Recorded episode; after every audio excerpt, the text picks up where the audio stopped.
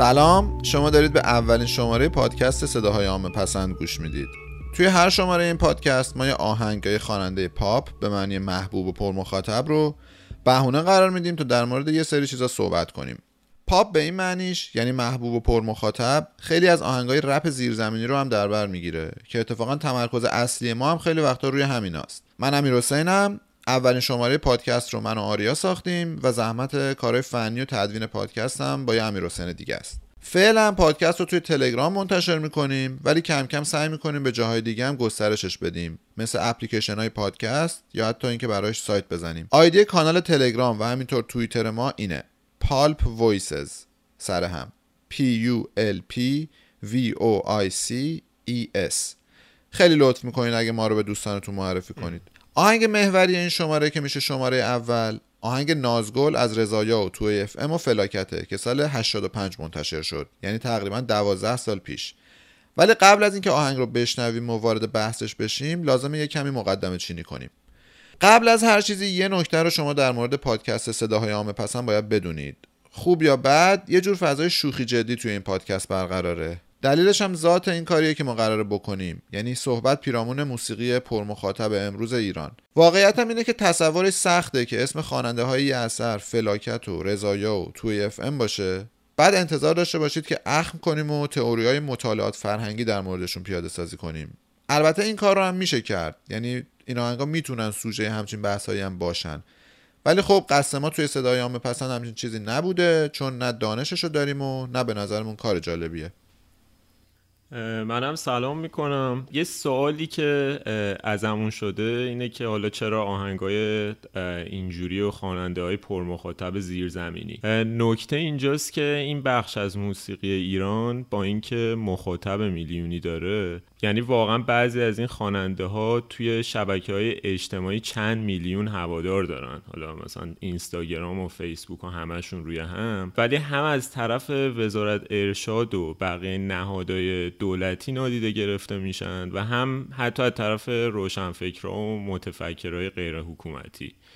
با این حال معنی این نادیده گرفته شدن این نیست که این آثار بیماین و لزوما حرفی واسه گفتن ندارن. یه سوال میپرسم از امیرحسین، بین این همه اثر پرمخاطب ما چرا رفتیم سراغ نازگل؟ سوال خیلی خوبیه. قضیه از این قراره که ما یه دمو از این شماره درست کردیم و دادیم یه سریا گوش دادن. سوال اول خیلی هاشون هم این بود که چرا این اثر، چرا نازگل برای شماره اول انتخاب شده. اتفاقا همین که این سوال مطرح میشد ما میفهمیدیم که تقریبا به هدفمون رسیدیم. هدف ما چی بود؟ این که بگیم هر آهنگی که یه قشر مخاطب داشته یا داره ارزش بحث کردن و کنکاشو تا یه حدی داره. حالا ما ممکنه نگاه بالا به پایینی به اون قشر داشته باشیم که اینم چیزی رو عوض نمیکنه. این نه مشکل اون اثره نه مشکل اون قشر. اصلا سوالو میشه کلی‌تر هم پرسید، اونم این که آیا اصلا اثر بیمایه وجود داره یا نه؟ نظر چی آریه؟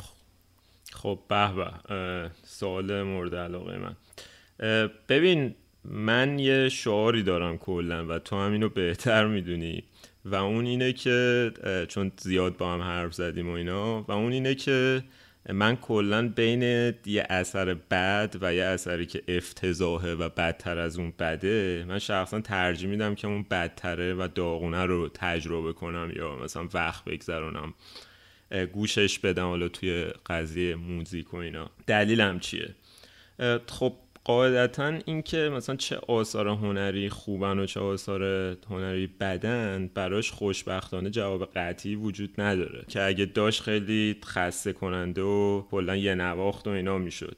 و کلا به جز یه سری مسائل فلسفه هنر و زیبایی شناسی و تکنیکی میشه گفت که خیلی مسئله مثلا سوبژکتیو و فردیه، یعنی بستگی به نظر فرد داره. معیار منم این قضیه، دوباره تاکید میکنم که شخصیه کاملا، در مورد سنجیدن آثار هنری بر اساس دو چیز فهم می‌کنم اساسیه، یعنی دو چیز پایه است توی ذهن من، یکی انسجامه و یکی بیان قویه یه حسه.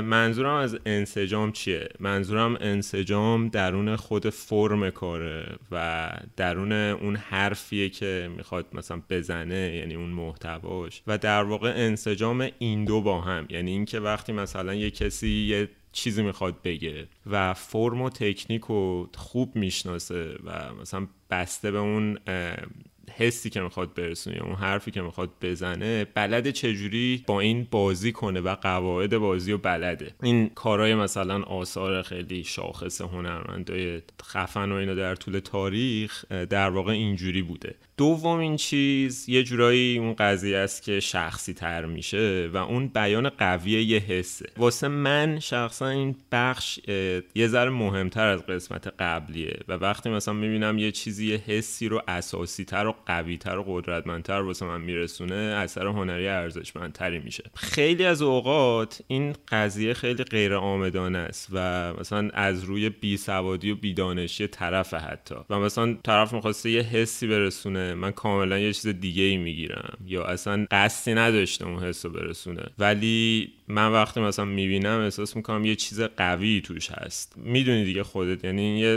یه جورایی مثلا نشأت گرفته از وضعیتی که ما الان داریم و خیلی مثلا قضیه پست مدرنیه کلا و اینکه یه جورایی همون قضیه مرگ مؤلف و اینکه اون اثر توی چشم مخاطب چجوری دیده میشه. حالا لزومی نداره که مثلا مؤلف هدفی داشته بوده که من اون حسو میگیرم. در همین راستا وقتی من یه کار مثلا خیلی بد سلیقه و داغون میبینم و یه کاری که خیلی داغون تر از اونه، من به اون کار بد سلیقه تر گرایش پیدا میکنم، چون حس میکنم که اون حس بد سلیقگی و کر و کثیفی و داغونی که شاید مثلا نشونه یا نماد یه دوره یا یه قشری باشه رو ترجیح میدم و اون بهتر میرسونه. یعنی میگی که اون حسی میخوای بگی که یه کثافتیه که روش طرف سس نمالیده، کثافت خالصه. آفرین. یعنی دقیقا همین رو میخوام بگم. یعنی اینکه در واقع مثلا ببین یه مثال بزنم، مثلا فرض کن یه خونه‌ای داریم که خیلی بد سلیقه وسایل داخلش چیده شده، مثلا میوه مصنوعی و نمیدونم قفسه‌های درب و داغون و خیلی زشت، همه چیز مثلا پارچه رو تلویزیون و مثلا لوستر فرفوژه و هیچیش به هیچیش نمیخوره. ولی مثلا یه خونه دیگه‌ای داریم که معمولیه توی بی سلیقگی. ببین من حالا میدونم طرف قصدش چیز دیگه ای بوده از اون خونه اولی، ولی وقتی مثلا فرض کن بخوام یه فیلم ترسناک بسازم که اون حس خفگی و مثلا نکبت و مثلا ترس و اینا رو میرسونه، توی اون خونه اولی میسازم اتفاقا، چون که اون حس رو بهتر داره، یعنی حس اوریانتر و دست اول تریه. دقیقاً آره. این حالا نظر من بود که باز کاملا چیز شخصیه، ولی حالا نظر تو هم. من نظرم اینه که حرفتو قبول دارم و آهنگ نازگل هم دقیقا توی همین دستبندی قرار میگیره. یعنی آهنگ خیلی بده به نظر من، اگه تو دستبندی بد و بدتر این بدتره. خب مقدممون یکم طولانی شد، قرار نیست همه مقدمه ها انقدر طولانی باشه. الان یه تیکه هایی از آهنگ رو با هم میشنویم، بعد دوباره در موردش صحبت میکنیم. امیر، رضایه، آرمی، تو اف ام، شاهی، فلاکت، رضایه، تو اف ام، فلاکت. گوش کن مهربون من، همه جون من، فدای احساس قشنگت. وقتی نگاه میکنی و میگی دوستم داری، بگی دستامو تو دسته، حتی خاطرات تلخ بین ما قشنگه. وقتی پیشم این نزدیکم این دلم با هم یه رنگه، نازی نازی نازگل من، دل بی تو میمیره، تن سردم تازه داره با تو جون میگیره، بیبی بیبی نازگل من، دل بی تو میمیره، دست سردم توی دستم تازه داره جون میگیره. واسه من واژه جدایی شده خیلی بی معنی، من تو رو دوست دارم و تو بیبی منی، دیگران نیستم واسه مهم، دیگه من تو رو دارم، واسه من مهم اینه، قول میدم با کسی نرم گردش جایی که تنها توی که واسه ارزش داری، اخلاقای تو یکی با من همیشه. آریا تیکه محبوب تو این آهنگ چیه؟ یه چیزی که خیلی توجه تو جلب کرده باشه. ببین تیکه محبوب و اینا که کل آهنگ واقعا محبوبه واسه من و پر تیکه ردیف و ایناست، یعنی بی شوخی دارم میگم اینو، ولی جالب ترین تیکه‌ای که واسه من شخصا بود اون ناهمگون بودن فلاکت بود با دوتا خواننده دیگه. حالا چه از بابت تماتیک و اینا بخوای بگی، چه از بابت تکنیکی. من به نظرم فلاکت به وضوح نشون داده که اصلا این کاره نیست، یعنی رپر و اینا نیست، البته خودش نظر دیگه ای داره ولی حالا آره. و اونطوری هم که یادم میاد توی یکی از مصاحبهاش گفته بود که مثل اینکه سر رو کم کنی با یه سری از بچهای محل و اینا افتاده بوده تو این خط و کلا انگار مثلا مثل بقیه علاقه‌ای هم به این کار نداره. درست میگم یا هم چیزی یادم؟ منم یه چیز محو اینطوری یادمه، ولی باید موافقم که به نظر منم این کار نیست. البته اگه آره. مصاحبه‌هاشو گوش کنی کاملا نظرت عوض میشه، یعنی یه جوری از بالا به پایین صحبت میکنه که باورت نمیشه همچون شخصیت اینو خونده. ببین حالا فارغ از این مسائلی که گفتیم راجع به فلاکت و مثلا خود شخصیت و ایناش، یه تیکه‌ای داره این آهنگ که راجع به انگشتر و حلقه نامزدی و اینا حرف میزنه که نظرمو جلب کرد. میگه که اگه دیدی حلقم انگشتم نیست اینو بدون حتما انگشتر نیست، که اصلا من منظورش چیه من نمیفهمم. ببین من اصلا نفهمیدم یعنی چی، یعنی همینو میگم، یعنی از همین بابت میگم انگار مثلا این کار نیست، از بابت چیدن کلمات معمولی هم انگار مثلا از پسش بر نمیاد. آره مشخصا ضعف تالیف داره، یعنی آره. به نظر من چیزی تو ذهنش هم نبوده، اومده یه توجیهی بکنه الکی، بعدم قافیه اینجوری میطلبیده و یعنی خیلی بی‌معنیه. دقیقاً این قضیه که حالا به جز مثلا بی سلیقگی چینش کلمات و اینا نظر منو جلب کرد این بود که انگار فلاکت این رابطه دوست دختری دوست پسری که تو آهنگ برقراره با توجه به ژانر یا قشر اجتماعی تو اف ام و رضایه کردتش رابطه نامزدی و حلقه نامزدی و اینا و مثلا چیزی که من بهش داشتم فهم می‌کردم انگار مثلا نگران مشروعیت بخشیدن به این رابطه ای بوده که انگار مثلا این ژانر از آدما مثلا میگن بابا این رابطه ها بی‌ناموسیه، مثلا من فقط نامزد میگیرم و مثلا از این فازا. یعنی جالب اینجاست که همین حتی مثلا بیتی که ما راجبش داریم میگیم که مثلا ضعیفه، این یه چیزی رو راجب اون طرف به ما میگه. همین به نظر من جالب میکنه صحبت کردن راجع به این آهنگا رو. حالا من ازت بپرسم چه تیکه‌ای بود که دوست داشتی و نظرتو جلب کرد تو این آهنگ؟ تیکه‌ای که نظر منو جلب کرد مال تو اف ام، اونجایی که میگه دیگه اون آرمین نیستم، من عوض شدم، باید به خاطرت اخلاقم هم عوض کنم. خب الان سوالی که پیش میاد اینه که پس تا الان چیت عوض شده بوده که معتقدی عوض شدی؟ میگه حالا که من عوض شدم و کاملا یه شخصیت تازه پیدا کردم چه خوبه که اخلاقم هم عوض کنم به خاطر تو. پس اگه اخلاق رو عوض نکرده بوده تا الان احتمالا تیپ و قیافه رو عوض کرده بوده دیگه. این نشون میده اون قش که توی اف ام داره ازش در میاد مفهوم انسان برای اینا خلاصه میشه توی مدل مو و لباس و مثلا که یقه رو چقدر باز بذاره و اینا. یعنی میتونم تصور کنم که توی اف ام مثلا موهاشو از ته زده بوده، یه سری دوستاش دیدنش گفتن آقا آرمین توی اف ام کاملا عوض شده، میترسیم اخلاقش هم تغییر کنه به خاطر این قضیه.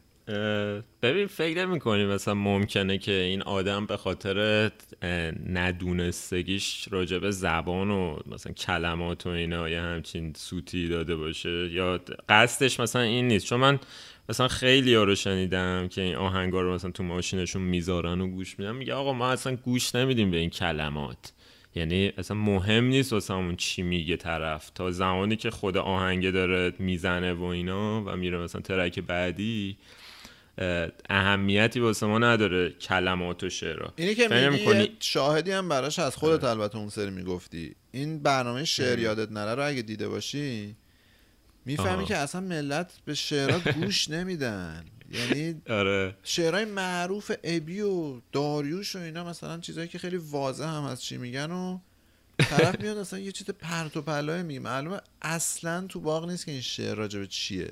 آره ببین آره خیلی چیز جالبیه همین قضیه شعر یادت نره اینا، ولی میگم مثلا فکر نمی‌کنی که اینم جزء اون آدماست که اصلا کلمات و اینا انگار خیلی واسش اون بارو نداره و همجوری مثلا میچینه میره؟ بعید نیست اینه که منظورش اینه. تنها راه بررسیش هم اینه که تطبیقی بررسی کنیم، یعنی توی شعرهای دیگه‌ای که گفته ببینیم همچین نکته‌هایی داره، همچین سوتی یا نه، که اونم سوال اینه که اصلا توی اف ام مگه چقدر آدم مؤلف و مهمی محسوب میشه که ما همچین بررسی روش انجام بدیم.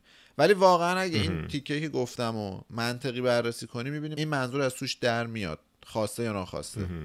ببین یه چیزی که راجع به این آهنگا به نظر من توی هر شماره میتونیم راجع بهش حرف بزنیم اینه که چه حس انتزاعی و شخصی میگیریم از یه آهنگ. من این کارو شخصا میکنم، اصلا مهم نیست واسم چه آهنگی باشه، خفن باشه، نمیدونم کارا مثلا یه استادی باشه تنظیم و ایناش، یا واقعا یه آهنگ کوچه بازاری مثلا همین مثلا پر مخاطب و زیرزمینی و اینا باشه. من همیشه سعی میکنم مثلا یه تصویری تجسم کنم از اون آهنگ، چه از شعرش چه از آهنگش، حالا سخت‌تر وقتی شعر میاد وسط، و یه جورایی مثلا سعی کنم که اون فضای کلی که ازش میاد و بگیرم. باز دوباره بر اساس همون چیزی که گفتم، همون قضیه حسی که مخاطب میگیره که ببینم اون حس قوی هست یا نه. من این آهنگو که داشتم گوش میدادم حس فضای شرجی، یه چند نفر که رفتن شمال یا جنوب و مثلا یه جورایی حالت چجوری بگم مثلا چند تا سیبیل با هم رفتن مثلا سفر و اینا و دارن راجع به مثلا دوست دختراشون و اینا حرف میزنن و مثلا هیچ قرینه و نشونه‌ای داری؟ ببین یه چیزای مثلا فرض کن یه تکنیکایی توی آهنگ هست، تکنیک نمیشه گفت، یه افکتایی هست، مثلا اون آتوتیونی که رو صدای رضایه هست واسه من شخصا انگار که لباسیه که تو فضای شرجی به تنت میچسبه، اینجوری میگه خیلی قشنگه اونجوری مثلا نمیم چه چیزیه که این میام کاملا شخصیه اینا. یا مثلا اون چیزش هم هست البته، بگو مثلا اون تیکه‌ای که آهنگ فکرام ساز ضربیه رو می‌خواستی بگی که اولش بیاد، آره ساز ضربیه، اونم مثلا خیلی حس جنوب و شمال و اینا داشت، یعنی مثلا دبه‌ای که گذاشتن دارن تا می‌زننش مثلا حالت خوشحالی‌های مثلا مجردیه چیز اینجوری.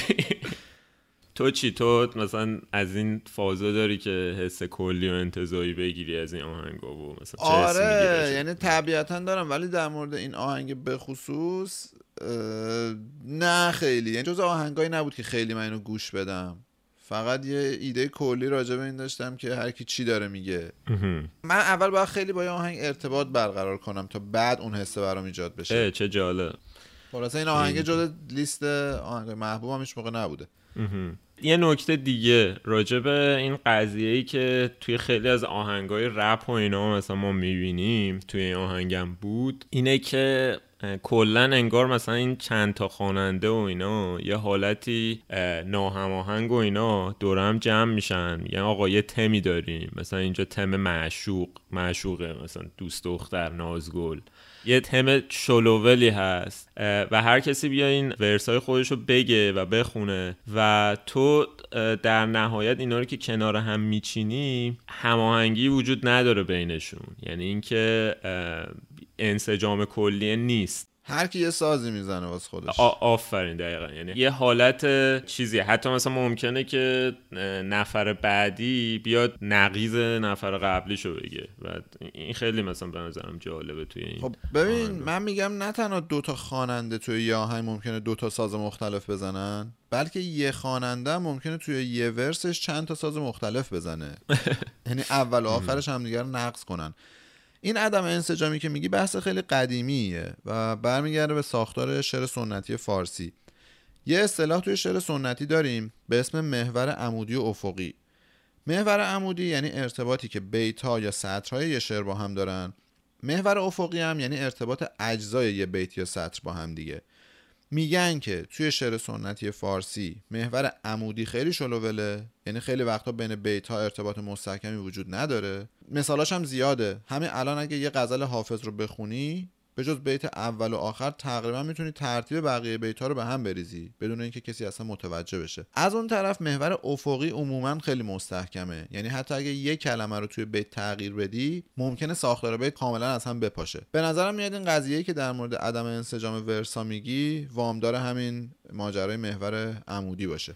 ببین مثلا قضیه این نبوده که حافظ فرض کن مثلا تم خاصی رو در نظر نمی گرفته واسه یه غزلش و می اومده مثلا گفته مثلا شعر ایول عجب بیت خوبی پیدا کردم و یه جای می نوشته و بعد مثلا یه بیت دیگه ای بعدن درست می کرده می نوشته و بعد مثلا آخر سر اینا رو بر اساس وزن و قافیه و ایناشون کنار هم میچیده که در واقع میخوام از این نتیجه رو بگیرم که مثلا همین هنرمندا انگار که با هم هماهنگ نمیکردن و مثلا همینجوری با هم میگفتن آقا فلان چیز هست روی این آهنگ مثلا میخوایم بریم، هر کسی هم هر کاری میخواد بکنه.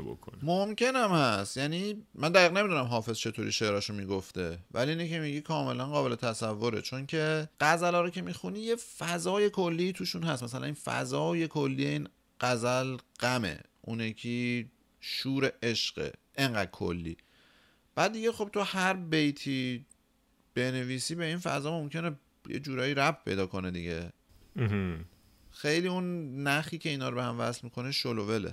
آها گرفتم. خب فکر کنم حالا یه ذره قضیه و اینا جدی شد توی بحثمون، یه ذره خاله زنکیش کنیم که از این حالت در بیاد. یه نکته جالبی که در مورد آهنگای زیرزمینی هست اینه که خیلی از این همکاری‌ها بین خواننده ها پولیه.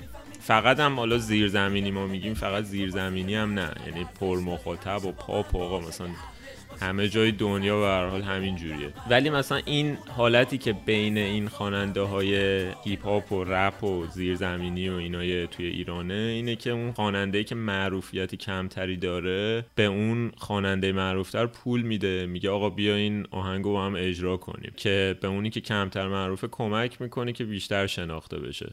نکته جالب اینه که در مورد نازگل، فلاکت توی یه مصاحبه مدعی شده که رضایه و تو اف ام اونا بودن که بهش پول دادن که باش توی آهنگ بخونن، در حالی که آدم فهم میکنه اگه آهنگو برای یکی پخش کنی، اگه قرار پولی رد و بدل شده باشه فکر می‌کنی که برعکس باشه، یعنی آره. فلاکت به اونا پول بده که باشون بخونه. آره یعنی اون دوره اونا معروف‌تر بودن قاعدتا، نمیدونم چطور همچین ادعایی و چیز کرده، ولی اونا هم اونور کم نیوردن دیگه، اونا هم گفتن که فلاکت بود دقیقاً.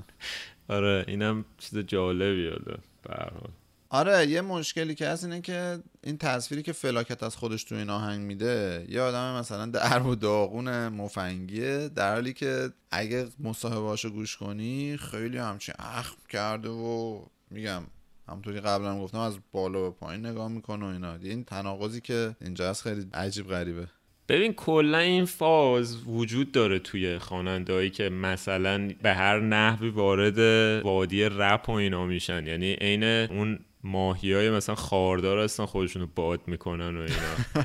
یه حالتیه که مثلا توی آهنگاشونم من مطمئنم حالا ما بعدن یه قسمتی و احتمالا به یه سری از این آهنگا اختصاص میدیم، ولی انگار این که توی اون رول قرار میگیرن و اون نقش خواننده رپ رو بازی میکنن، احساس میکنن که مثلا خیلی بعد من جدی باشم و مثلا خیلی با خودم حال کنم و مثلا همه چیم ردیف و به هدفام میرسم و مثلا از همه چی. آره این بحث شخصیت واقعی مؤلف و شخصیتش توی آهنگو بعدا میتونیم مفصل بهش بپردازیم، اتفاقا جای بحث زیادی هم داره. ایول به نظر من که کلی حال میده سر اون پادکست حتما. خب این شماره اول پادکست صداهای عامه پسند بود که توش در مورد آهنگ نازگل صحبت کردیم. در مورد آهنگا و خواننده های شماره های بعدی هم یه ایده هایی داریم خودمون و البته شاید هم توی کانال تلگراممون نظرسنجی بذاریم. بازم میگم اگه از پادکست خوشتون اومد لطفا بقیه هم معرفیش کنید. من مخلصم، تا پادکست بعدی خداحافظ.